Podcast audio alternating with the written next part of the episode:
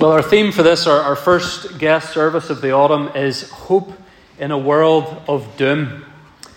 And when we use that word hope today, it's, it's ironic how hopeless we often sound when we use the word hope. Uh, if, for example, you or I look out our kitchen window tomorrow morning, weighing up our plans for the day, and we say to each other, I hope it's not going to rain, what we're really saying is, it probably is going to rain and there's nothing we can do about it. When we say, I hope, I might say, I hope that my team will win the Premier League this season, and yet my favourite team is not Manchester City, and so I may hope for it, but the reality is likely to be something different. We hope that food prices and fuel prices will come down, but it's completely out of our, out of our hands, and there's no sign of it yet. And so, isn't it strange how if we're left hoping for something, we're actually already at the point of sounding rather hopeless. And yet, at the same time, human beings need hope. And this is not just me claiming that to you this evening to back up what I'm going to say later. Uh, scientific research would suggest that this is the case. Research would suggest that patients who receive extremely serious diagnoses, whether for cancer or for a similarly serious illness, they are much more likely to fight the illness, perhaps even to recover, if they have someone or something to live for, if they have hope in their lives. Sometimes political figures tap into uh, this, this human need and desire for hope. Some of you might remember when Barack Obama burst onto the scene 15 years ago or more now, and he campaigned to become president of the United States successfully using two very simple slogans change and hope. And whatever you might think of his record since then, he, he tapped into something that human beings sense that we need and want. We want to be hopeful. We want to have something that gives us purpose and joy in our lives. And yet we live in a world that offers very little hope. In fact, I would put it to you that in our time and place, people of all ages and backgrounds are feeling increasingly hopeless. Our headlines are not hopeful headlines, they are full of doom. If it's not a war in Ukraine, it's the cost of living. If it's not the cost of living, it's social problems, a rise in sexual crimes or, or violence, loneliness, online abuse of one kind or another. There's a creeping sense here in the UK, in a country where we once felt ourselves to be moving forward and growing our wealth and modernising our infrastructure and giving our children a better future, that perhaps we've now stalled, if not even moving backwards. I wonder how hopeful a person are you? Do you tend to be optimistic? Or perhaps, even though there are times when you feel optimistic, there's a part of you that isn't. And you wonder why that is, and you would long to have more hope. Well, I want to spend some time tonight thinking about what the Bible has to say about hope. And it's important to appreciate right at the beginning that when the Bible uses the word hope, it's not at all the way we use it. You know, I hope it won't rain when it actually it probably is going to rain. Um, hope in the Bible is not like that at all. The Bible tells us about a hope that is based on the certainty of past events and which will not fade in future. And that's really our key thought for this evening that there is a hope that is based on, on the certainty of past events and which will not fade in future. And so we're going to spend most of our time thinking about those two things tonight. First of all, we're going to think about a hope secured in the past. A hope secured in the past. And we look again at the passage we read earlier, 1 Peter chapter 1 verse 1. Peter, an apostle of Jesus Christ so, I was mentioning earlier, the word apostle, that apostle means that Peter was part of a unique group of people who had spent time with Jesus. Most of them had spent time with him before his death on the cross. All of them had seen Jesus at least once, if not several times, after his death on the cross, after his resurrection from the dead. And the apostles were a unique category of people, a small group of people who were sent out by Jesus. That's what the word apostle means. It means someone sent out. And they were sent out to speak about Jesus, to preach about Jesus, to write about Jesus, and with the authority of Jesus. It's a bit like today when uh, a head of state sends an ambassador to meet another head of state in, in the foreign head of state's country. And that ambassador has a lot of authority. They, they can speak on behalf of their own country, but they speak only insofar as what uh, the head of state of their own nation has told them to say. That's a bit like the apostles.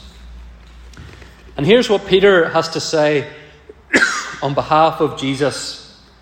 He says, Peter, an apostle of Jesus Christ, to those who are elect exiles of the dispersion in Pontus, Galatia, Cappadocia, Asia, and Bithynia, according to the foreknowledge of God the Father. So he, he, he names the places uh, where the people are to whom he is writing.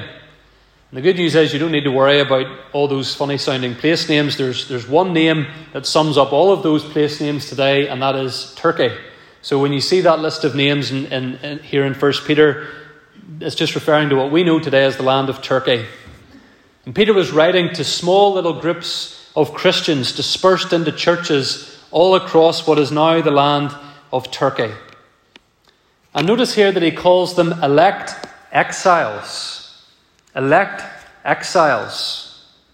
What does that mean? Well, an exile, of course, is someone unable to live in their homeland. Perhaps they've been forced out of it when some new political regime takes control. Uh, perhaps there's a threat on their life in their home country, and so they have to stay elsewhere. But interestingly, Peter here calls Christians elect exiles. Some of the people to whom Peter was writing may well have been Jewish people who had converted to Christianity. Uh, this was, uh, and this word exile was a word that Jewish people, like Peter, knew very well, because for parts of their history, the Jews had become exiles. The Old Testament describes how foreign enemies would, on several occasions, invade the promised land, the land of Israel. They would ransack cities, and if they didn't kill you, they would exile you. They would take you off captive to their country, and you would be, you would be kept away, you would be prohibited from coming back to your homeland. Now, Peter is writing hundreds of years after that, during the days of the Roman Empire, but it's possible that some of the people that Peter was writing to have been forced to leave their homes because they were Christians. Sometimes in the, in the early days of the Christian church, if not during Peter's lifetime, then certainly soon afterwards, Christians could end up exiled from their own community, from their own family. This still goes on in some parts of the world today. Christians would be disowned by their own family for becoming Christians, whether they were Jews or perhaps from a different religion. And so, in a sense, Peter was writing to people who had experienced a form of exile, even if they hadn't been forced out of the country they lived in, they'd perhaps been forced out of their home, they'd been forced out of their job, out of their community. And even if most of those things didn't happen to you as a Christian in Peter's day, you were still living in a world that was not your real home. Most people in that time and in that place did not love and serve the God of the Bible. Instead, they worshipped the Roman emperor, or they worshipped Greek gods or Roman gods, or they worshipped the human body. Oftentimes, acts of so called religious worship in, in, the, in the cities of the Roman Empire, they were nothing more than excuses for sexual sin, just rampant, wicked sexual immorality of all kinds. Not only that, but most people in the Roman Empire didn't think the way Christians thought. They didn't think in terms of heaven and hell and salvation from sin. They just believed that once you died, there was just kind of a dark void that your soul would wander around in for all eternity. In fact, one Greek writer from that time declared that, quote, it is best not to be born at all, and second best is to die at birth.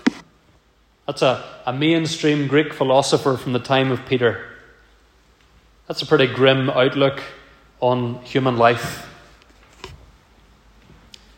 And you see, friends, this is why Peter describes the people that he's writing to as exiles. That they're living in a world that is not their true home, a world that offers them no hope. And yet, and yet they are to be people, and we are to be people who are, who are not hopeless, who are full of hope. Look what he says in verse 3 Blessed be the God and Father of our Lord Jesus Christ. According to his great mercy, he has caused us to be born again to a living hope. Through what? How has this living hope come about? Through the resurrection of Jesus Christ from the dead. Friends, to be a Christian is to be someone who has not just hope, but living hope. Not flimsy hope, not wishful thinking, not positive thoughts or positive energy that people might talk about today, but living hope. Why does he say it that way? Why, why does he say a living hope? Well, quite simply because Jesus Christ is a living Saviour. Our hope is based upon who Jesus is and what he has done, that Jesus Christ is God who became a man, who lived perfectly without sin and offered up that perfect life as a substitute, paying the price for our imperfect lives with his life offered on the cross. But having done that, having died, Jesus has risen. He's defeated death. Today, he is alive, body and soul. And what makes Christianity different from every other religion and belief system and life perspective is that those who belong to Christ believe that we will be raised physically with Christ and we will enjoy at that moment everlasting physical life. When we die, we, our souls will continue, our souls will go to be with Christ, uh, our souls will live on, but when He returns, we will enjoy resurrection life. Friends, the resurrection of Jesus Christ, and by that I mean his literal physical resurrection from the dead, it, it's not an optional extra for Christians. It's not something that we can agree to disagree about. And there are, there are people who would call themselves Christians, there are churches who would call themselves Christian churches who don't believe this. Who would say, well, you know, we don't really know whether Jesus physically rose from the dead. It's maybe just sort of a, a mythical story that has got lost in the mists of time. But, but if he's alive for you, if, if he's alive in your heart, if you feel like Jesus is alive, that's great. That's all you need. No, that's not all you need. We can feel all kinds of things. We might want all kinds of things to be true and, and feel that they are. But we need this to be true. Either Jesus is alive physically, and therefore we are people with living hope, or Jesus never rose from the dead at all, and if so, we should all go home right now and do something else. Paul says it this way in 1 Corinthians 15, verse 17 If Christ has not been raised from the dead, your, your faith is futile and you're still in your sins. In other words, if there is no physical resurrection of Christ, Christianity is hopeless. But Paul continues a few verses later in verse 20 Christ has been raised from the dead. And so we are people with living hope. You could say that as, as long as Jesus is alive, our hope is alive. Jesus did rise from the dead. It is historical fact.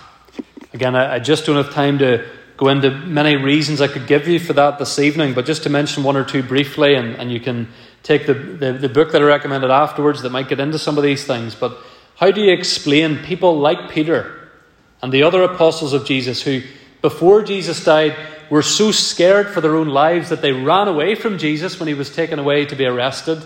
And Peter even denied that he even knew Jesus to a young servant girl. How do you explain those same men then? Uh, several, only a few weeks later, preaching at Pentecost in Jerusalem, preaching about salvation and forgiveness of sins in Jesus Christ. How do you explain that? What changed in those men's lives that they were no longer cowards hiding away in a room uh, for the days following Jesus' death, but now they're out in the streets and proclaiming it? What changed, friends, is that they saw the resurrected Jesus. How else do you explain the fact that there is no shrine, there is no grave no place where any tour guide can take you with any confidence at all today and say, that is the final resting place of Jesus of Nazareth. The most famous, well known, influential figure in world history has no grave.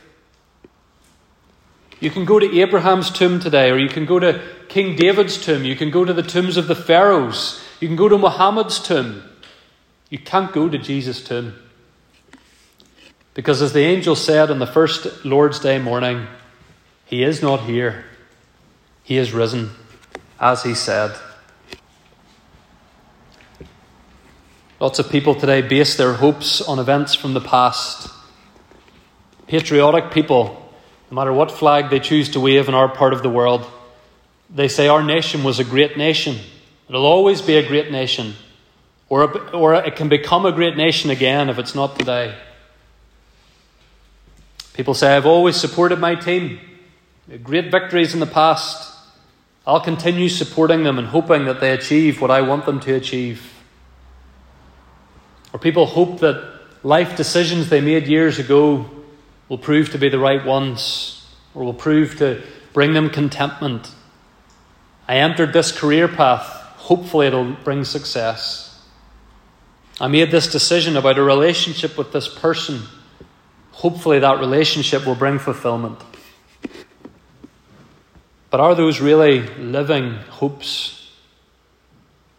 Sometimes those kinds of hopes die. Our loved ones with whom we have our closest relationships, they die. Job satisfaction perhaps escapes us. Someday we just lose the love and energy and interest in that job. Our nation perhaps starts to look less and less great than once it was, no matter, again, which flag you choose to fly. But Peter tells us about a different kind of hope, a living hope. One writer says Peter describes it as a living hope because it is not based on futile things, things that can change as quickly as the weather or your relationship status, or your job title, or your health checkup can change things. The Christian's hope is based on the truth that Jesus rose from the dead and remains alive now and forevermore. Is that where your hope is based this evening? Do you have this living hope? Or are you hoping in someone or something that could so easily be taken away from you? So, a hope based on the certainty of past events. Second thing I want to think about this evening is a hope that will not fade in future. A hope that will not fade in future. Look what Peter says in verse 4. To an inheritance, he says, we've been born again to a living hope through the resurrection of Jesus Christ, to an inheritance that is imperishable, undefiled, and unfading, kept in heaven for you.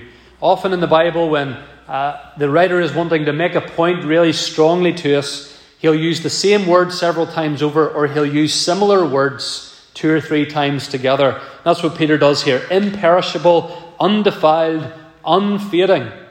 This hope cannot be lost. This hope will not change. This inheritance will never be lost. Again, the fact is, friends, that the things that we hope for in this life fade away. Some people, their greatest hope for the future is their money. They think, I'll be fine and my children will be fine as long as I have this amount of money or as long as I can save this amount of money. But what happens to it? It fades away. Even if you make every effort to keep it for your loved ones. Psalm 49 Verse 10 says, For he sees that even the wise die, the fool and the stupid alike must perish and leave their wealth to others. What he's saying is, wise or foolish, wealthy or not, you're going to die. And you can't take your wealth with you. And even if you leave it behind for those that you love to enjoy, it's going to fade away from them as well. There are different estimates on this, but one piece of research I checked Uh, suggests that, that on average, 70% of the wealth of extremely rich people is gone by the second generation of their family. So let's say you've worked hard, made millions, or perhaps even billions. Or let's say you didn't work hard for it at all, but some, somehow it got handed to you, or you won the lottery or something, and you came into money. And yet, for most people, soon after they're gone, the money's gone too, in a generation or two. Some people put all their hope into a future experience. Maybe a young person decides to take a year out to travel, or, or a family saves up for the holiday of a lifetime. They just hope that that will be the thing that just changes their lives. And maybe it comes along and maybe it goes great and they enjoy it and they've plenty of great photos to take to plaster over social media to show everyone where they were and how much they enjoyed it. But then what happens? The trip is over and it's back to normal life. And we have to deal with the ups and downs and stresses and responsibilities of it. Some people, their hope is in staying healthy. If I stick to this diet, keep up this exercise regime, I'm more likely to avoid certain illnesses or diseases. I'll live longer. Uh, some people get very fascinated by those people that make the news that are like 100 odd years old in certain parts of the world and think, what do those people eat? What do those people do every day? And again, diet and exercise are good things. God has given us bodies that we're to care for. And we should look after ourselves and preserve our life. But one way or another, friends, that life is going to come to an end. And perhaps those of you who order this evening would say that it goes past in the blink of an eye. James 4, verse 14 says, You do not know what tomorrow will bring. What is your life? For you are a mist that appears for a little time and then vanishes.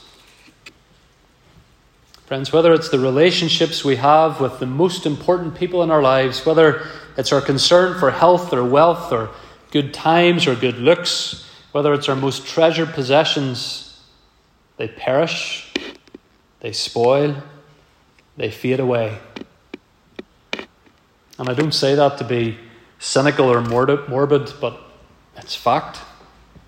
It all perishes. What are we to do in the face of all of this?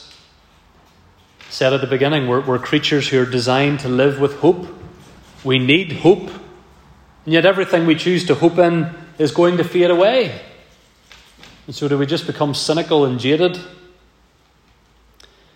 Some of you have maybe seen the, the popular movie, The Shawshank Redemption. In the film, a man named Andy, the man on the left here in the photo, played by Tim Robbins, uh, Andy is wrongly put in prison for a crime he says he never committed. And he's befriended by another prisoner named Red, played by Morgan Freeman.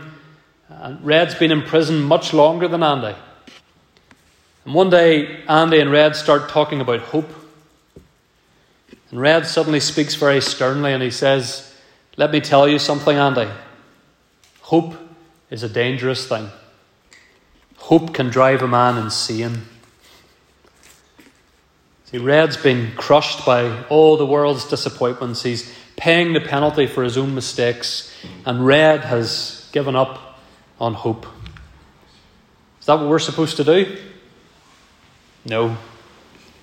Peter says we can have living hope. We can have it in Jesus Christ.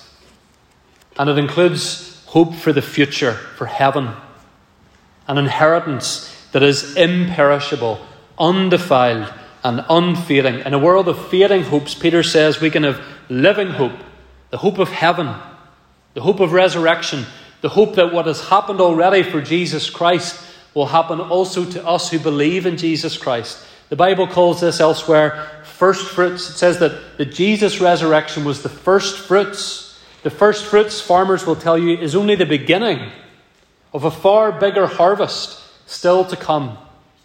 And so, what happened to Jesus is only the beginning of what will happen for all those who trust in him as well resurrected life. That is the hope that is unfading for the future. Uh, some of you have perhaps read the books of C.S. Lewis, The Chronicles of Narnia. He's written a few other books as well. Uh, Lewis was, Lewis was an atheist, uh, but eventually he became a Christian. And here's what he said on this subject of hope. This is from his book, uh, mere Christianity. He says, if I, find my, if I find in myself a desire which no experience in the world can satisfy, the most probable explanation is that I was made for another world. Probably earthly pleasures were never meant to satisfy, but only to arouse the longing for satisfaction. See what he's saying? The answer, if we, if we search the world as richer and more powerful people than us have done, if we search this world for hope and find none in this world, well, then the answer must be that there is hope in a different world that we're supposed to be putting our trust in. And so the answer is not to give up on hope like Red did and say there's nothing to be hopeful about. The answer, friends, is to stop looking for hope in the wrong places. It's to place our hope in Christ and to believe by faith in Him that we have an inheritance, we have a future, we have resurrection waiting for us. Peter says that this wonderful inheritance is being guarded. He says uh, God's power is guarding it through faith for a salvation ready to be revealed in the last time. What he means there by a salvation ready to be revealed in the last time, the word salvation, Christians today, we, we often use the word salvation to refer to Jesus' work on the cross, that we're, that we're trusting in that, that we are saved from our sins, that Jesus has finished the work for us to be saved from our sins. And all of that is right and true. But the word salvation simply means rescue. And the Bible makes clear that there is another rescue still to take place. That is, that we, are, we need to be rescued from the wrath of God that is going to come down on this whole earth when Jesus returns as judge. We know as Christians we will be saved from that wrath because Jesus has already experienced God's wrath in our place for our sin on the cross. And so when Jesus appears, we will be saved from the wrath that comes. Will you be saved from that wrath? Are you today standing, as it were, as though a, a 10 ton truck was coming toward you? And people, people have been yelling at you, and people have been urging you, get out of the way. And you haven't moved yet. And you're still hoping that somehow the truck will miss you altogether. The wrath of God is coming upon this world, friends. There is a salvation we know we will experience as believers. We know that through faith, God, by His grace, will enable us to persevere until we lay hold of our living hope and our future inheritance. Is that your hope this evening? Imperishable, undefiled, and unfading. The hope of resurrection. That leads us on, lastly and briefly, just as we close, to consider that this is a hope we need now. It's a hope that's been secured for us in the past by what Jesus has done. It's a, it's a hope that gives us a future that will not fade away. But we can't put off laying hold of this hope. We need this hope, as it were, in our hands now. How do we get this hope? How do I know that I have this wonderful future waiting for me rather than death and punishment for my sin? Well, let's go back to, to verse 3. Because Peter has already told us how we get this hope, and I just haven't mentioned it until now. Verse 3 again Blessed be the God and Father of our Lord Jesus Christ. According to his great mercy, he has caused us to be born again to a living hope. Notice that, friends. He has caused us to be born again.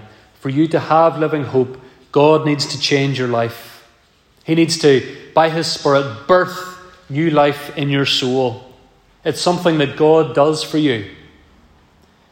You and I didn't play any part in our being born physically. We were in our mother's wombs, and then, much to our own shock and surprise, suddenly we were born. We were born the first time without hope. We need to be born again with living hope. And that's something that only God can do. Peter says here he does it according to his great mercy. The word there for mercy can also mean grace. And grace is getting what you don't deserve a gift. Some people are fond of saying Christians are a bunch of hypocrites. There's no better, they're no better than anybody else. I know a Christian, Mr. So and so, and if you knew the things that I know about him, you wouldn't think much of Christians. Well, friends, we Christians would be the first to tell you we know we're a bunch of hypocrites. We know that by ourselves we're as proud and selfish and foolish and deceptive as anybody else. The difference is only this God has caused us to be born again. God has changed us, He has birthed new life in us. This is what Jesus once famously told a very religious man, a man who was outwardly very impressive, would have been thought of as very respected and educated and successful. And Jesus said to that man, John 3, verse 3, unless one is born again or born from above, he cannot see the kingdom of God. He can have no future inheritance. How do you know that you're born again? How do you know that God has given you this new life? Well, again, how do we know that a newborn baby is healthy? They cry out. I've been there for the birth of my two children. Many of you have had the same experience. You want to hear them cry out.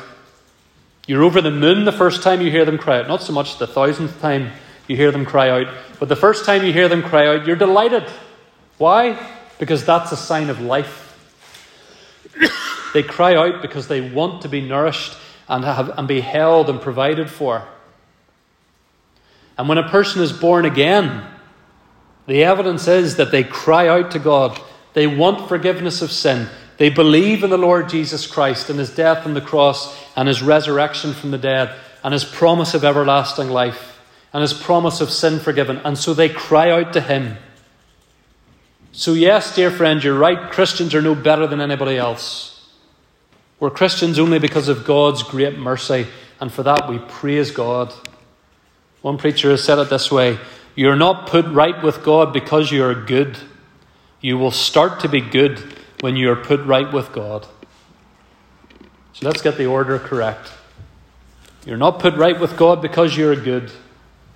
You will start to be good because you're put right with God. And so, are these things your experience this evening? Are you born again? Have you cried out to God for the forgiveness of your sins? If you need to, do that tonight, and you will be someone who has living hope. At the end of the movie that I mentioned earlier, Andy replies to Red and says, Red, hope is a good thing, maybe even the best of things, and no good thing ever dies. And I would say, yes, if, if your hope is in Jesus Christ, the one who died and who now is alive forevermore, and who offers that same life to all who have their hope in Him. Let's stand as we pray together.